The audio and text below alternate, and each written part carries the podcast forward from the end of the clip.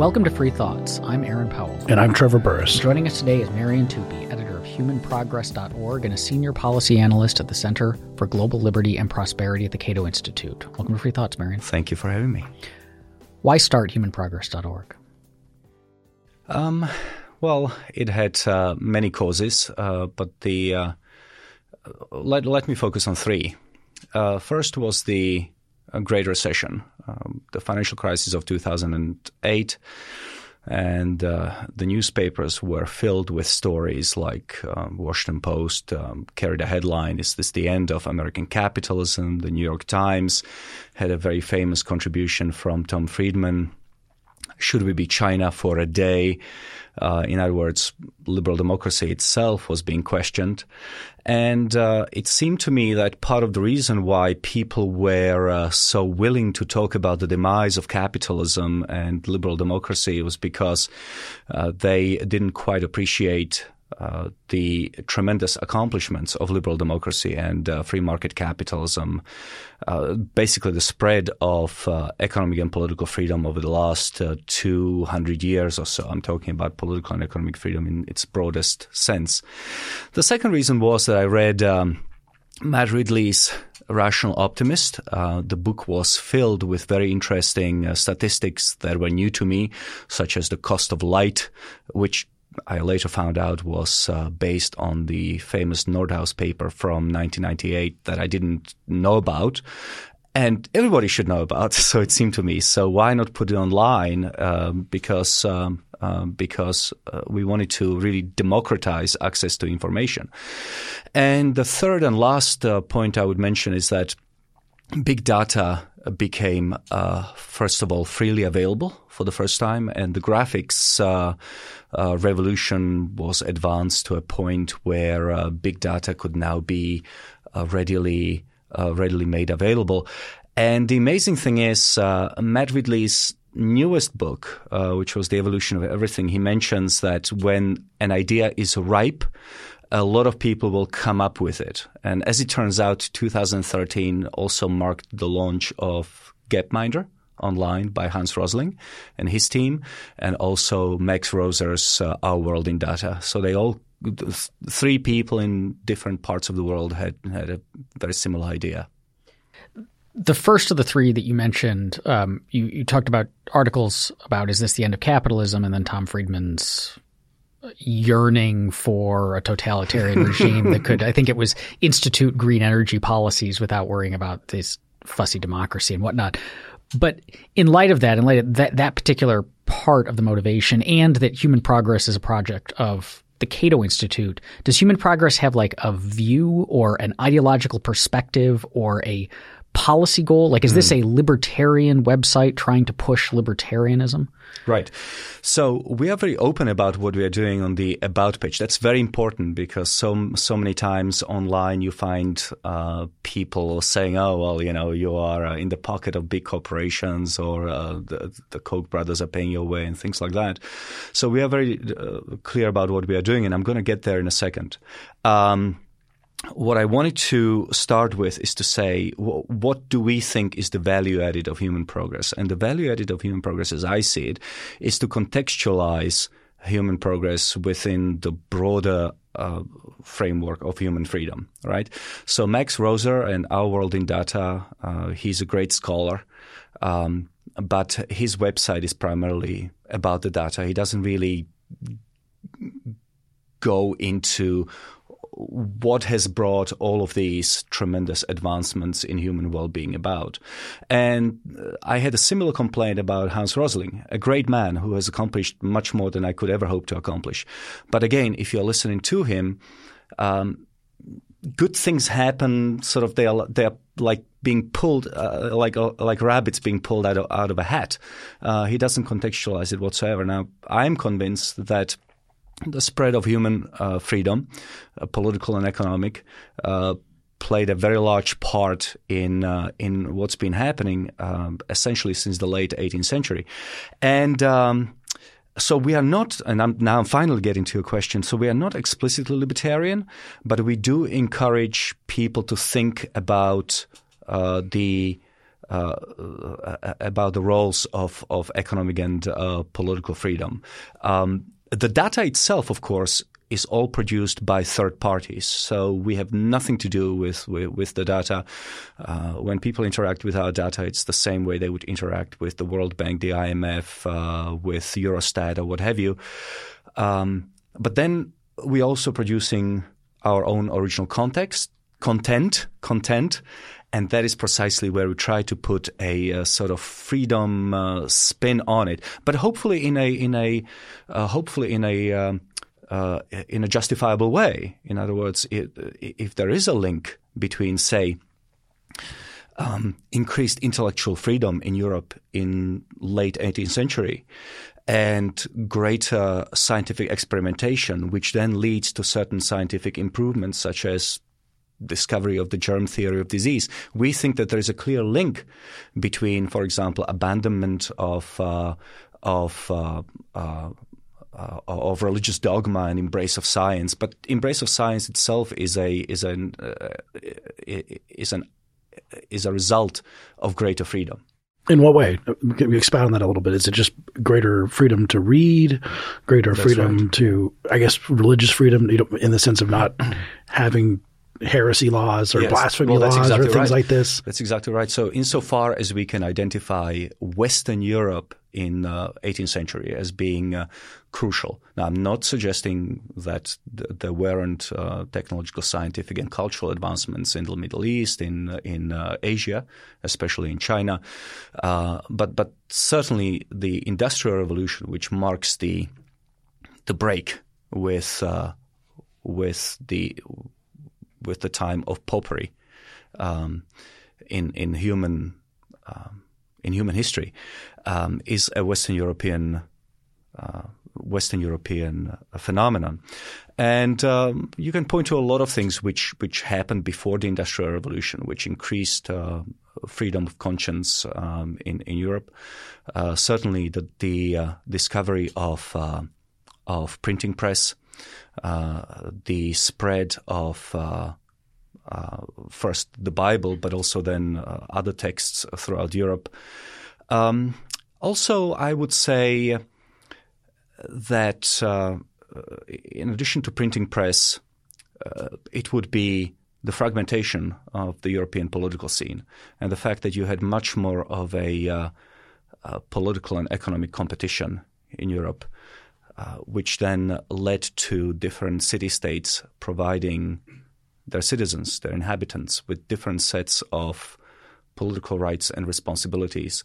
And people could choose where to live in order to experience greater freedom. So that's why uh, you have so many thinkers of the Enlightenment ending up in Switzerland, for example, or in the Low Countries, is because that's where they were permitted to say more than they would be in their home countries. So, yeah.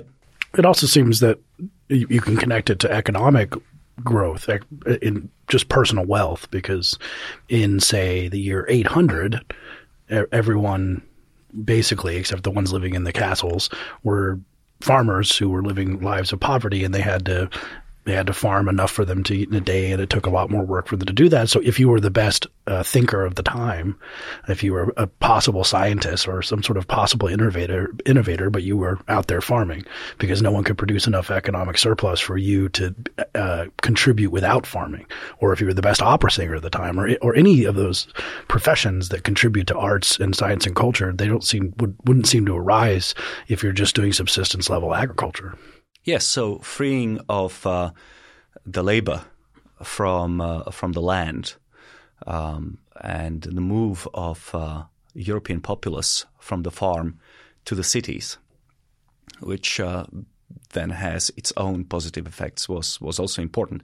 But uh, um, no doubt that uh, political liberalization was and economic liberalization um, well, uh, let me put it to this way: the rise of the bourgeoisie in uh, 18th uh, century, uh, perhaps even s- sooner, was kind of important um, because uh, you had this previously unknown uh, force being introduced into European politics. So between before then, you what you have is the aristocracy on top.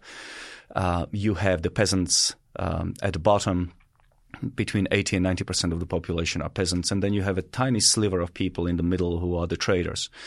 Um, but then uh, in 18th century, you do have the rise of the bourgeoisie, um, and uh, as these people become uh, uh, wealthier, they start to resent the fact that they are being taxed uh, without having any political representation. And um, so you could certainly say that uh, uh, economic empowerment of the bourgeoisie leads to um, political rights for the first time being uh, being being given uh, or are being obtained by by the people in the middle. Yeah, I think that's part of it. So the the broad takeaway when one goes and visits humanprogress.org um, and clicks through on all the graphs and reads the articles about the original content, and you guys link to a lot of articles elsewhere that are kind of on brand, um, is this progress? Is that the world is getting better, um, and but that's not the way most people feel you know, mo- most people, if you ask them like, is the world getting better? They'd say no. If you ask them in specific, you know, is the world getting safer? No. Are people getting healthier? No. Um, are we getting wealthier? No. Maybe the, some of the rich are, but everyone else is not. Um, and so, on the one hand, is it is it actually the case that the world, like as a whole, things are getting better? This is the story of broad human progress, or I mean, to ask maybe sound unfair, are you just kind of cherry picking the handful of of good things amidst all of this you know, terrible trends? Um, and if you're not, if the world actually is getting better, why are so many of us convinced that it's not? Well, let's start with the is the whole world getting better? Uh, unambiguously, yes. Um, the the list of things which are getting worse in the world are is much shorter than the list of things in which the world is getting better, and uh, that list, the the second list, includes the most important elements of human well-being that I think most reasonable people would agree on. First of all, we are living longer. As late as 1950, sorry, as late as 1900, in the richest countries in the world, life expectancy was below 50 years. Now it is 70 years globally. In other words, uh, your median global citizen living, living somewhere in Malaysia lives 20 years longer than uh, a Western European did 120 years ago.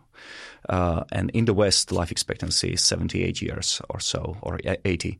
So life expectancy, we are living longer, and most people tend to sort of cling onto their life um, as long as possible. That gives us an indication that people prefer to live than than being dead.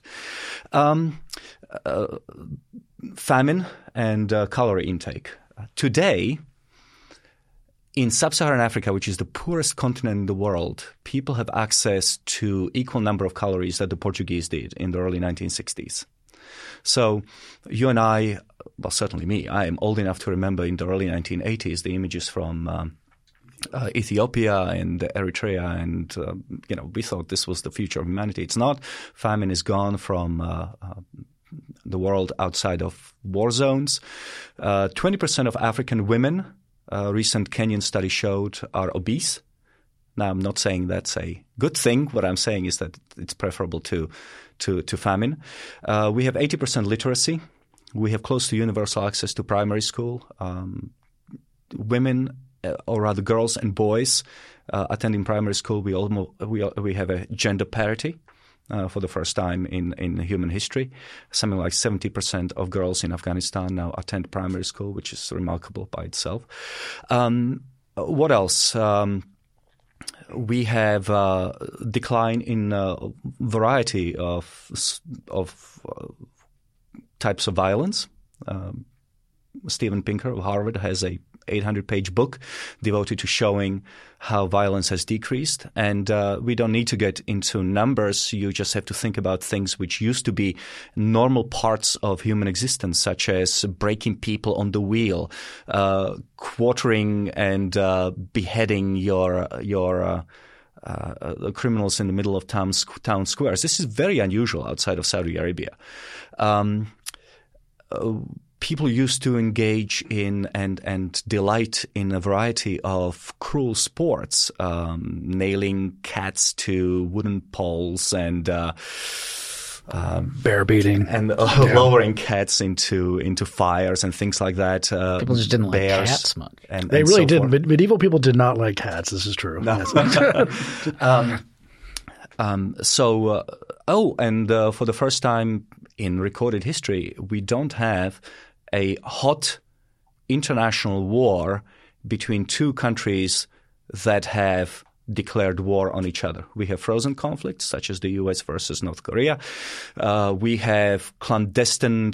Uh, or maybe not so clandestine uh, invasion of eastern Ukraine by Russia, but even there, um, uh, what is it that vice pays to virtue? Hypocrisy is what the, the, the compliment vice pays to virtue. Even there, um, uh, Putin has not uh, declared war on on, on Ukraine. So those would be some of the most important uh, aspects of human well-being, and it's, it's, it's, all getting better. Now, your second question is about why don't people uh, necessarily perceive that? And again, there is a massive amount of um, thinking and research on what uh, what psychologists call negativity bias. And if you want, we can we can talk about negative bias in, in greater detail. I, it's also politically interesting one of the things I do here doing gun policy, everyone seems to think that it's worse now than it's ever been. Mm-hmm. That it's you know, or and you have people who think it's less safe for kids to go out and uh, and play in in on in the streets or in the park, you know, without supervision. That it's less safe. That kidnappings are more common, and so then you get this idea where it becomes politically salient, and you have a president who ran on the idea of "Make America Great Again." which seems to say that you know he, he's confirming that it was worse. It's, it's getting worse. It's everyone thinks it's getting worse. He's confirming it, and he's going to come in and fix this stuff. Uh, so it actually has meaningful political implications if people don't realize that things are getting better. So. So given given all of that, I mean, yeah, let's follow up on this this negativity bias, which is what Trevor has just described, but then described how people's negativity bias can be kind of operationalized or even weaponized in the political sphere. But what what is this bias and what drives it? Uh, it's there are there are a number of aspects to it. The first one, the most obvious one, is that uh, um, uh, news is about stuff that happens. So shooting up a high school uh, is stuff that happens. Uh, the, you never have a journalist, again, as Pinker likes to say, uh, who is in the middle of a city that is at peace, say uh, Luanda, the capital of um, of, of Angola, which had civil war for something like two or three decades. And you never have a journalist standing there. I'm, I'm reporting to you from a city that is not at war. Uh, they tend to go to places where terrible things happen. So, and, and, you know, it's in the nature of news that, that uh, what bleeds leads. Okay. So that, that's uh, one aspect of it. The second aspect of it is that um, bad and good news uh, tend to happen along two different time dimensions. Uh, good stuff tends to happen in incremental step over a long period of time. Let's take something like HIV drugs, uh, antiretroviral drugs. I mean, uh, we started talking about HIV/AIDS in 1980. Um, it was only in 1994 that we have the first antiretroviral drugs. They have terrible side effects and so on and so forth. Um, today, in 2018. Um, uh, things are much better. But again, it took you know 28 years to get to a point where HIV/AIDS is no longer considered to be either a death sentence or a terrible impediment in terms of how people live their lives. So it's incremental. On the other hand, bad news or bad things uh, tend to happen very quickly. Um, you know, airplanes flying into skyscrapers. Um, Second, uh, thirdly, uh, you've got a problem with bad being more powerful than good. Uh, which is to say that people tend to feel a loss uh, much more than they tend to feel uh, gain. Um, I like to think of my annual reviews with my boss, um, where he can give me uh, a, a 10 minute narration about all the successes that we have committed. But it's that one thing that I messed up that, that he brings up that sticks with me for, for the whole year until the next uh, annual review, you know, and, and uh, the, the reality is that people uh, feel loss much more than much more than gain. So you know uh, that's a problem. What are the other ones? The availability heuristic. Um, terrible things um, have a greater imprint on our minds, and we tend to pull them up from that from that memory folder with greater ease than good things.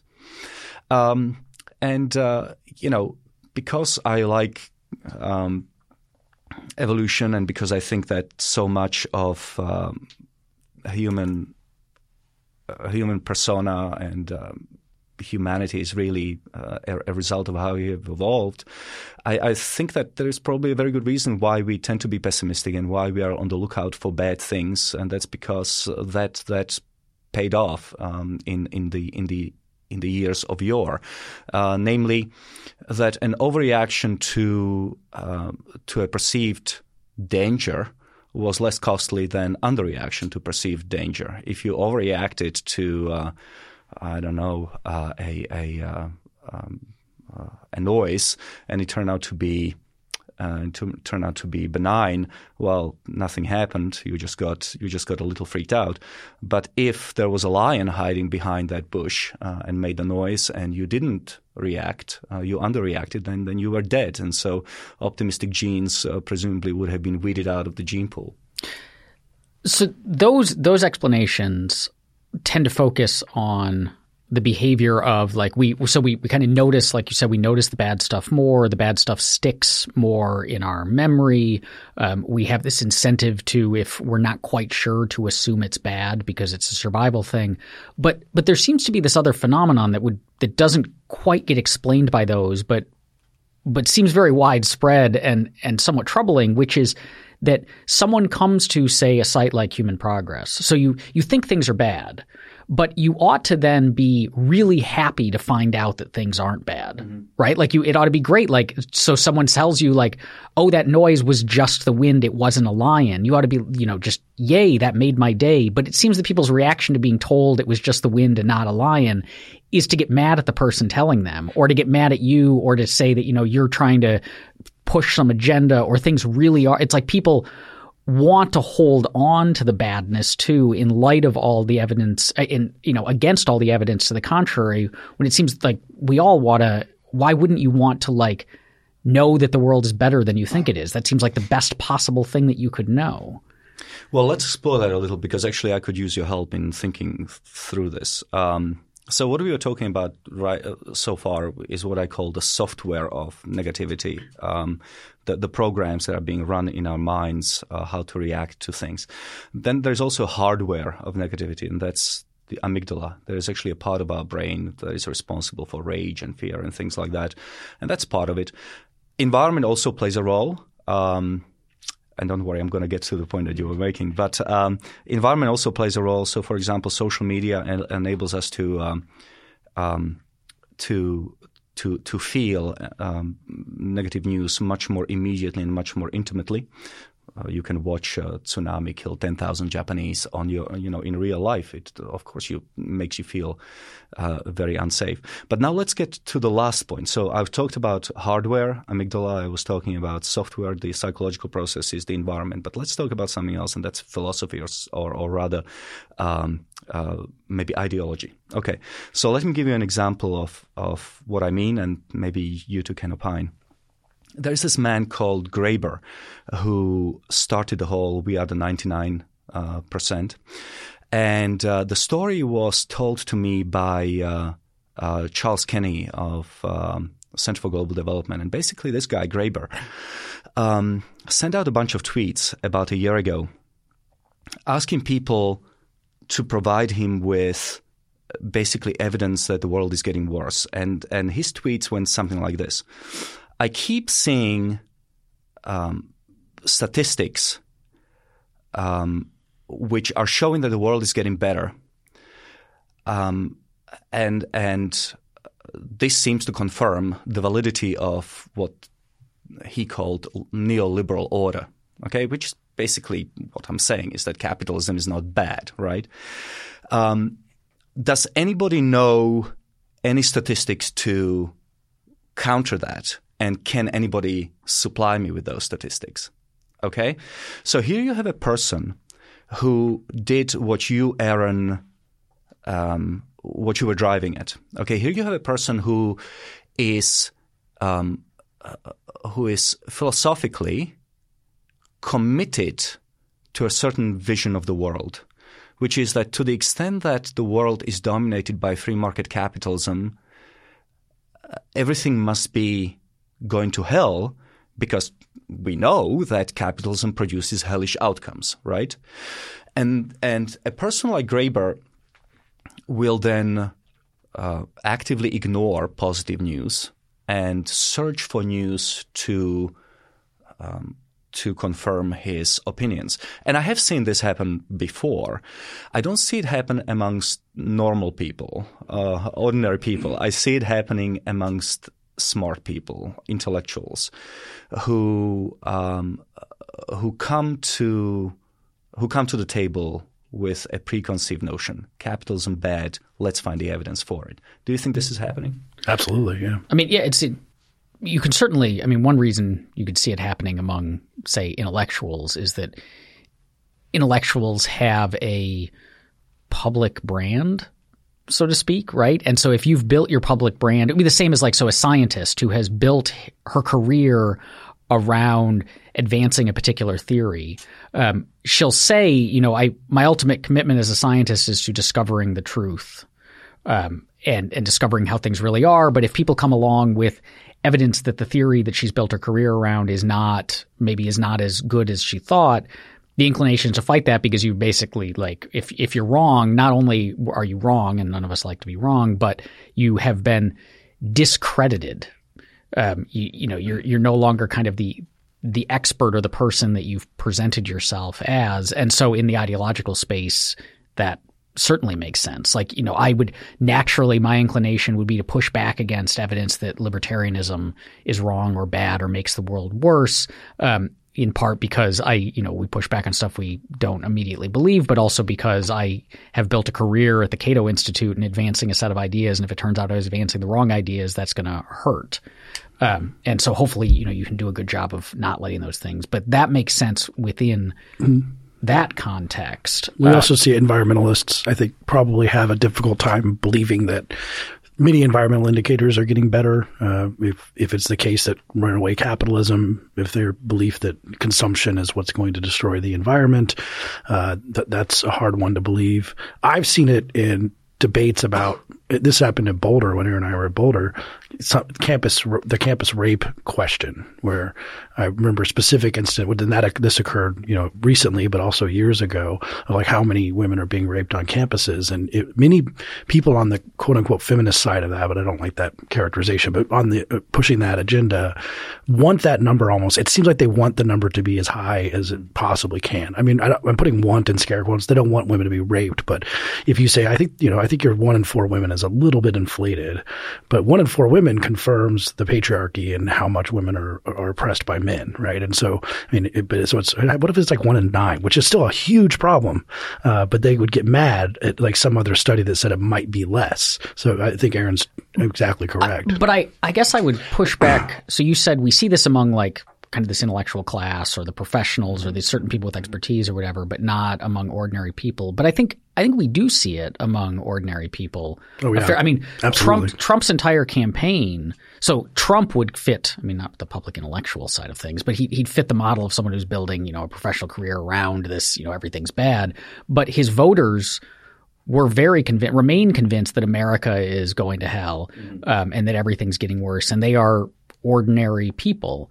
Um, and and I wonder how much of it is, you know, so I, I remember a discussion on Twitter a while back. Um, I think it was Robin Hanson asked why it was that science fiction was always about dystopias that it wasn't about utopias. It makes me, um, makes me crazy. And, and the, to me, the, the answer the, the answer is obvious, is because if you're telling a story, you need conflict. A story without conflict is not a very interesting story, and a world where everything is perfect doesn't have any conflict in it. And so it simply is more interesting to tell stories in a dystopia where there's conflict baked into everything than in a happy-go-lucky, everyone is nice to each other world. So it's just bad storytelling.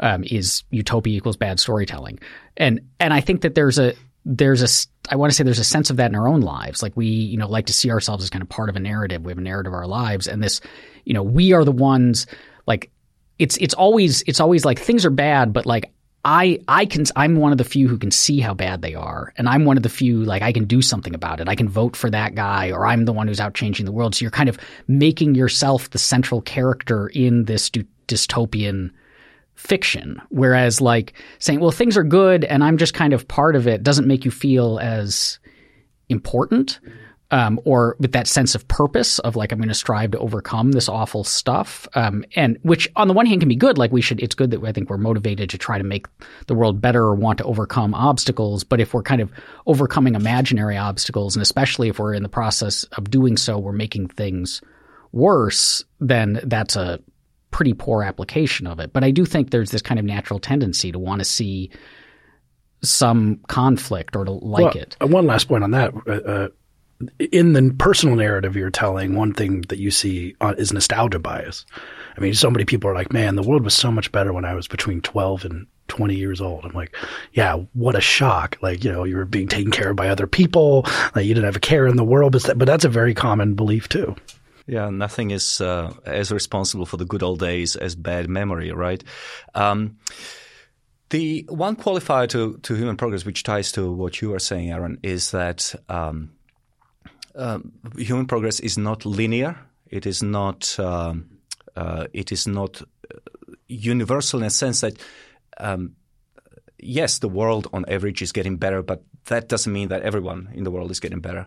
Um, I keep on quoting Pinker just because I guess um, I, I, was so heavily influenced by him, and also because uh, he's a member of, of my board. But um, he likes to say that uh, if everything was getting better for everyone everywhere, that wouldn't be progress. That would be a miracle, right? And so we are not in a world of mir- miracles. And uh, it may well be that the crucial aspect to Trump's victory was um, that we did have a very deep recession.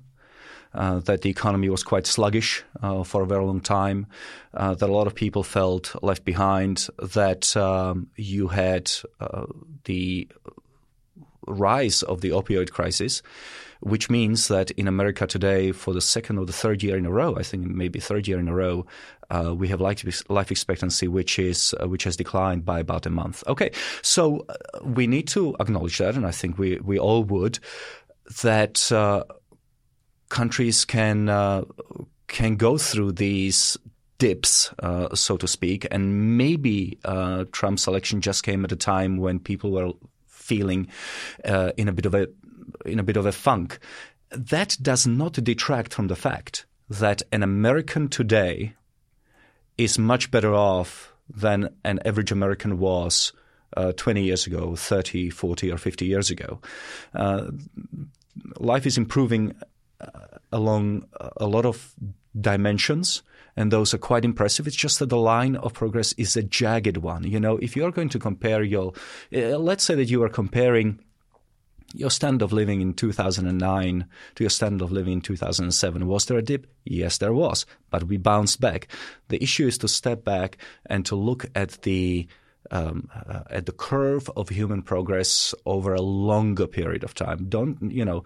Uh, it goes for just about everything. It goes for uh, car accidents. It goes for sh- school shootings. You really need to, or crime. You really need to go back and look at a couple of decades and see which way things are heading. The, the, the curve of human progress is a jagged one. You've just uh, released a, a new index called the Simon Abundance Index. Uh, what is that? Uh, where did it come from? And, and what does it tell us?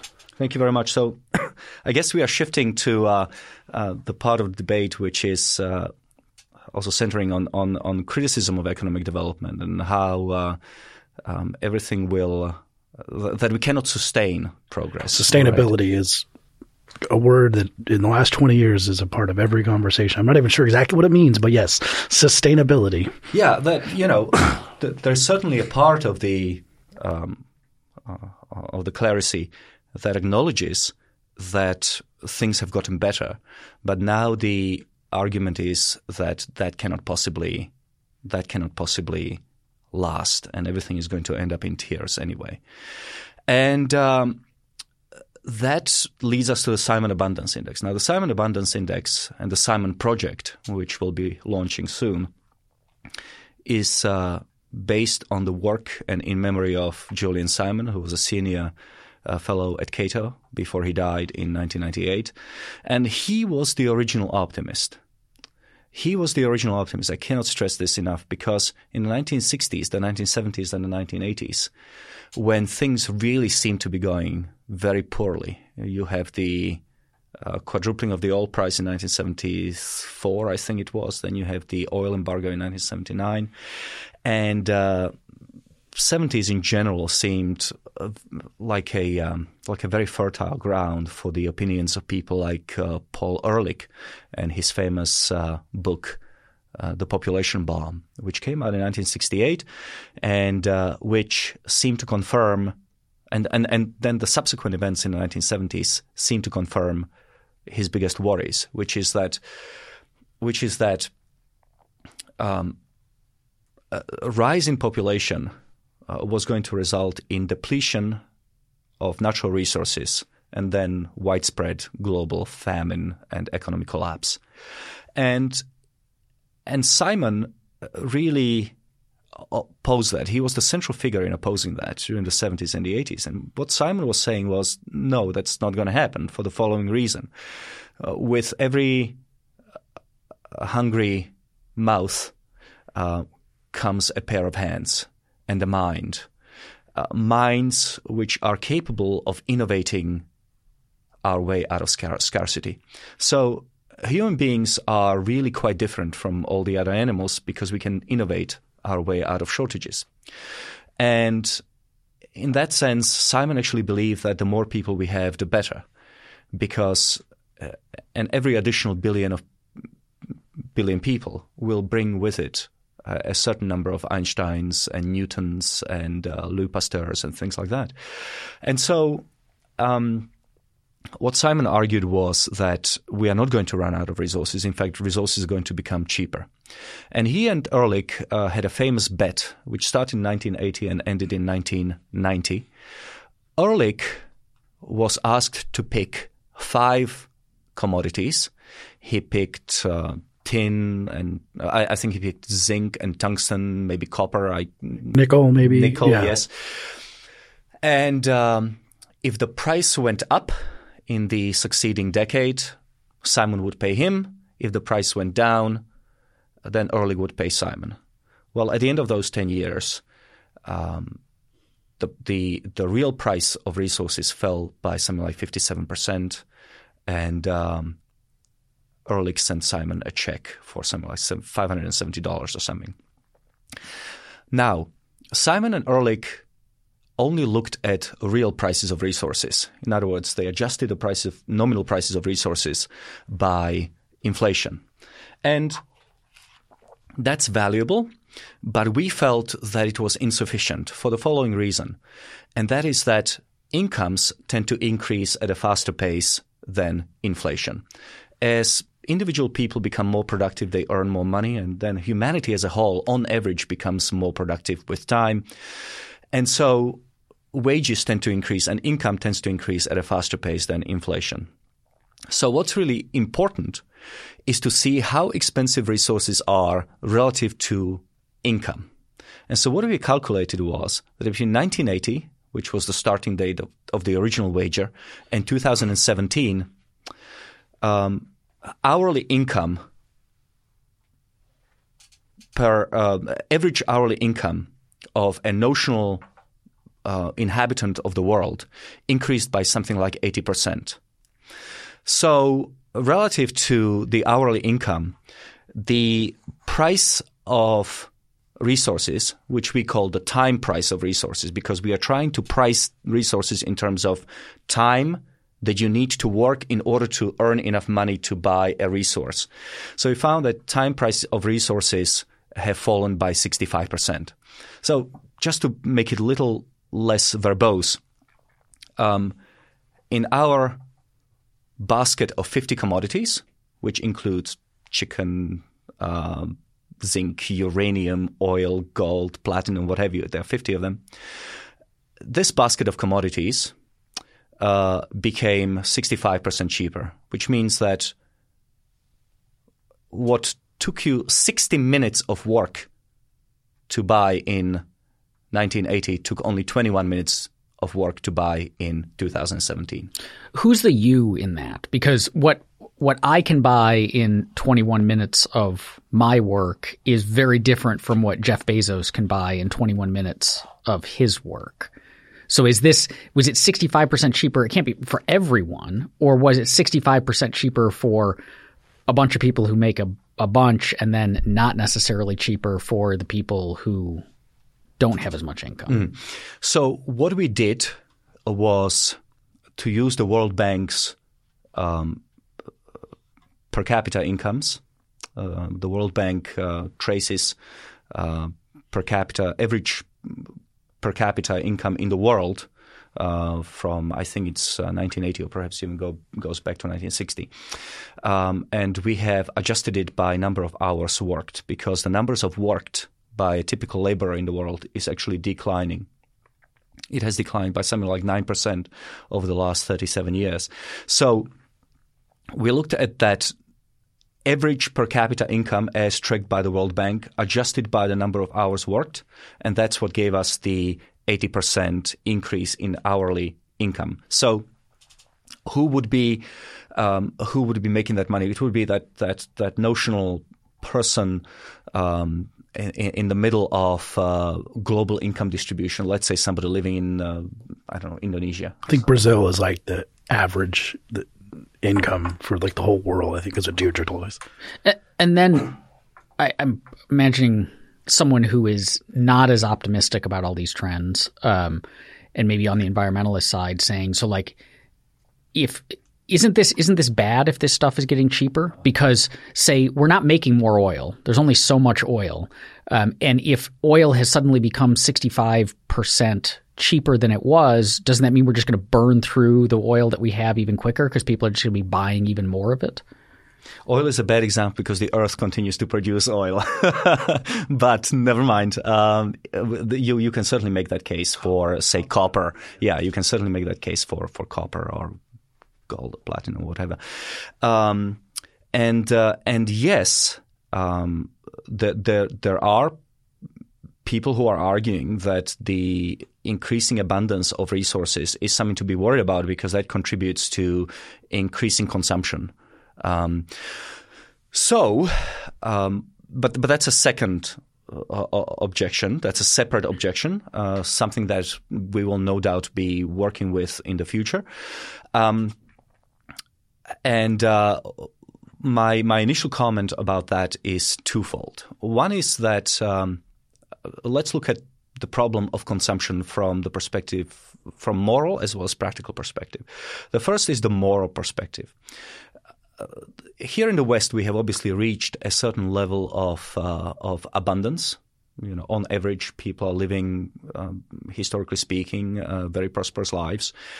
And it would be a mistake, uh, or rather, it would be quite immoral, in my view at least, to deny that sort of economic development to people in the developing countries, in poor countries. It's, I, I don't think it's a, it's a, it's a starting point to say to the Prime Minister of India, I think that we should, that you should cap your uh, per capita income at two thousand dollars a year because you know it will be bad for the planet. So that's a non-starter. These these countries are never going to put up with that.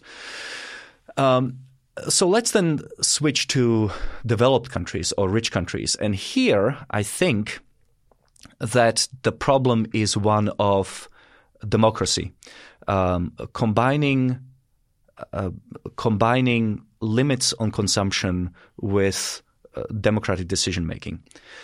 What is Paris all about right now. The the, the, the, the tremendous outpouring of animus toward the governing elites, toward Macron, etc. What broke the uh, the proverbial back of the camel was uh, an attempt by Macron, since reversed, to impose new taxes on on gasoline. Um, that comes on uh, on the heels of uh, of an already stagnating economy with very high taxation. Um, and uh, what we have seen in Europe, not so much in the United States, but what we have seen in Europe is this very difficult combination. On the one hand, you've got economic stagnation or or growth, which is maybe at best half the rate of what we have in the United States. Um, but we do have increasing demands on the income uh, of a typical European, uh, increased taxes for uh, um, utilities, for example. Um, a friend of mine just came back from England. His parents lived near Oxford. Uh, they spent, and they have the, the house, modest house, it's just two retirees living together. Uh, they have a, uh, they run it on gas. most of their utilities are sort of gas oriented. They spend 15 pounds a day to to heat their house in the middle of winter. Uh, now that amounts to four hundred and fifty dollars. Uh, sorry, four hundred and fifty pounds per month. What about five hundred dollars a, a, month? So what what there has has emerged in Europe is the concept of uh, energy poverty, where people in the first world people who are driving fancy cars and are able to communicate with one another on uh, you know sophisticated technology and so on cannot heat their homes because uh, the the price of heating has become prohibitively expensive. But just because of taxes, not because, because of, of, taxes, resources yeah. price going up. That's right. My my energy bills come to about fifty dollars. Uh, my my gas bill is about fifty dollars. So that's one tenth of what it is in in, in Europe. And so um, people are in revolt, and so the question once again becomes how do you deal with consumption limits within democratic context? And the answer is that if it's a question of limiting consumption and or, or winning the election, it's one or the other, right? So then I think that really the fallback position has to be we are not realistically speaking, we are not going to limit consumption. Uh, what we have to figure out are ways in which uh, we can produce energy more cheaply, um, come up with technologies which use less energy, um, sort of techno optimist answer to the question of consumption rather than a command uh, answer to the command and obey answer to consumption. Well, it also seems that with Aaron's question about sustainability, we we might run out of copper. I remember there was a copper shortage about ten years ago, maybe, mm-hmm. and the price went up and people started using other things other than car- yeah, copper. So, yeah, so the yeah, amazingness of conservation occurred. Also, people would steal the copper wire out of the box behind where I was living. Yeah, the they would, they, or go to houses and steal the pipes out of the thing. But people would also go and buy copper from those houses. Say, I'm going to switch over to steel rather than copper. And then I haven't heard about the copper shortage since. So the price does indicate its scarcity or its perceived scarcity right now. Yeah, yeah. Um, so uh, in this paper, we don't look at the availability of resources from the point of view of quantity. Uh, that's what engineers do. We look at it from perspective of, of price, which is what economists do, because at any given point in time, the price reflects the totality of human knowledge um, as to the availability of that particular resource. Now, um, in terms of copper or anything else, you know, let's take the most famous example, and that's the rare metals um, rare earths, sorry, rare earths, uh, which uh, which China is uh, is a huge producer of. So there was this uh, diplomatic incident in 2011, and uh, between Japan and China, and China decided we are going to um, we are not going to export rare earths to the rest of the world. Um, you know, as a punishment, and the price has skyrocketed, um, and since then it has collapsed, and it has collapsed because the market forces have reacted to um, to a very high price of a resource by looking at ways around it. And uh, partly what happened was that when the price went up, uh, people had more of a fiscal incentive or a profit incentive to go and search for new deposits of uh, of rare earths. And they found them actually. There, there's this patch of earth off just off the coast of, of Japan, which is supposed to contain 800 years worth of um, uh, rare earths, and that was discovered only last year. Um, people have come up with substitutes. People have become more judicious when using something or other. And the reality is that, as I said, 50 foundational commodities, all of them are cheaper than uh, than what they were in uh, in 1980. I think that uranium was the biggest uh, decline, and that has declined in price by 95 percent, which is quite extraordinary. So you're an optimist about things, uh, probably mo- many things, humanprogress.org. Uh, what are you pessimistic about? Well, I don't discount the possibility of some sort of a um, um, of, of, existential threats. They could be as as simple and commonsensical as uh, a nuclear conflict between superpowers. Uh, one thing which I would like to discover, and I encourage all of your listeners to come back to me on that, is if anybody has done a, a research on how many nuclear bombs or how many kilotons of, of nuclear um, stuff could go off uh, for the world to survive. Because uh, it would be quite an interesting, um, quite an interesting research project for for physicists. Because for the following reason, um, at the height of the Cold War, the world had something like uh, um, goodness, uh, what is it, 45, uh, maybe 70? No, you're right. It was over 70,000 nuclear warheads. We are now down to roughly 5,000, I think. And it would be very interesting to see um, t- how far would we have to reduce um, the number of warheads possessed by individual countries in the world for them to still keep the deterrent, but but uh, basically ensuring that if there is an accidental conflict, uh, all the nukes could go off and we would still survive as a species. So this would be a very interesting sort of an intellectual exercise. Um, so nuclear war is a is a good example. Um, an asteroid I know it sounds like uh, sci-fi, but you know, if if it, if the asteroid is big enough and we, we find about it, but then we need the nuclear weapons. If at least well, if, if Armageddon taught me anything. Well, I, but if we spot it late enough, um, you know, all, all the nukes in the world will probably not help us. I, I don't know if they would. Um, I'm not particularly worried about uh, germs uh, because I think that uh, technology today enables us to break down the DNA of any kind of virus uh, very rapidly, and we'd be able to react to it very quickly. So I'm not particularly worried about that. Uh, but certainly, an accidental war uh, would be something that would that would greatly worry me. What about political trends? Um, political trends. So there is this debate between me and Andrei Illarionov, uh, my esteemed colleague, um, who who thinks that democracy is uh, in decline, and certainly. Um, if you look at the data from uh, the Freedom House, uh, it looks like the number of democracies has experienced a slight dip in the last decade or so. But then, if you look at uh, data from the Center for um, Systemic, uh, what is it, the Systemic Peace, Center for Systemic Peace, um, they do something something different. Instead of assigning free, unfree, or partly free to individual countries. They give each country a, a, a score from minus 10 to plus 10. And once you add up all the po- positive scores, um, and once you add up all the negative scores, you actually see that democracy um, is at an all time high.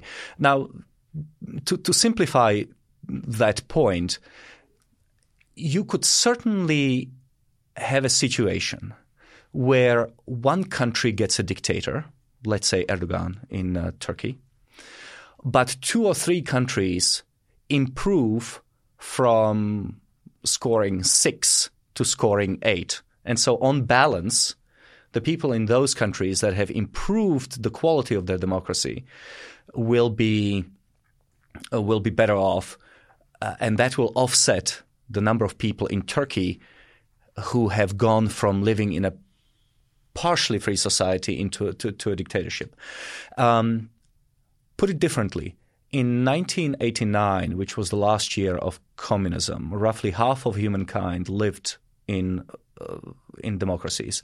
Today, it's two thirds of humankind. So even though democracy is certainly not expanding in the way that uh, that it was during the 1990s, uh, it's still a much better situation than what it was in the 80s, or for that matter, in the 70s. I think in the 70s was was really the the nadir of of democracies in the world. Um, now, then the question becomes: Well, can political freedom continue to expand? Indefinitely, well, it certainly can expand, but not indefinitely. I mean, at, at some point, um, you know, diminishing returns will kick in, and it will be very difficult to um, to scoop up the places that are not democratic. Um, but even last year, as as, as Turkey became uh, became uh, became a dictatorship, um, Nigeria became a democracy. For the first time, uh, this most populous of African countries has actually experienced a, uh, a peaceful transition of power through democratic means from uh, a party that was into opposition to become party of government. Now, I didn't see that coming, and it was pretty cool because because Nigeria by 2050 there will be more Nigerians than Americans.